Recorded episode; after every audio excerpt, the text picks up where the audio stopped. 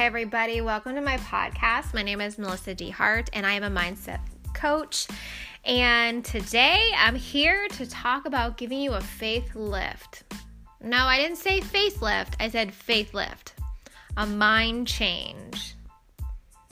People seem to take care of their cars better than themselves. You take your car in for maintenance and you take it in for an oil change, an inspection, etc. You make sure it's in top running condition so it doesn't fail to get you where you need to go, right? What if we treated ourselves that way? What if we did daily maintenance to our mind, body, and spirit? Our minds by filling it up with positive thoughts, reading books that educate us and uplift us, waking up grateful each day no matter what, for our bodies, to fill it with good foods, take the time to stretch and exercise, for our spirit, filling our hearts with God's word and in prayer, and worshiping him with singing and praising and fellowship with other brothers and sisters in Christ. So, how do you do this consistently as you care for your car? Instead of an oil change, get ready. It's time for a mind change.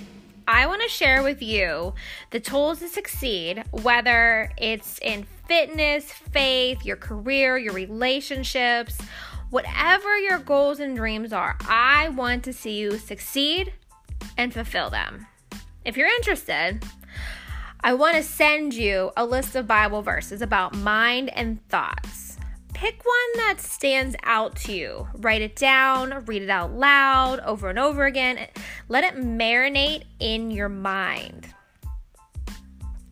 And I want you to try to wake up every day and before your feet touch the ground. Don't even give the enemy a chance. I want you to thank God for three things. Just start with three things you are grateful for. And as you say those three things each day, you'll notice that you continue to add on. And it won't even be that challenging. You'll realize how many blessings you already have. You'll be in a place of abundance instead of in a place of lack. I want to send you a list of God's promises and who you are in Christ. I want you to read these daily in the morning to remind you no matter what is happening in this world around you, God has promises for you that he created before he even created this world, or you no matter. What the world says about you doesn't matter. What matters is who you are in Christ. I'm not saying you're not going to have negative thoughts and not have to fight your flesh daily versus our spirit. We have a real enemy who does not want to see us fulfill God's promises that he has for us. But each step in this process, each day, you'll be able to recognize when those negative thoughts creep in, how to squash them under your feet and go get stuff done. But that positive mindset is only one aspect of your success daily.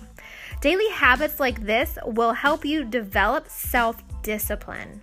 Now, self-discipline is the key, that drive inside you that no matter what you are feeling or thinking, you will see that finish line and keep going.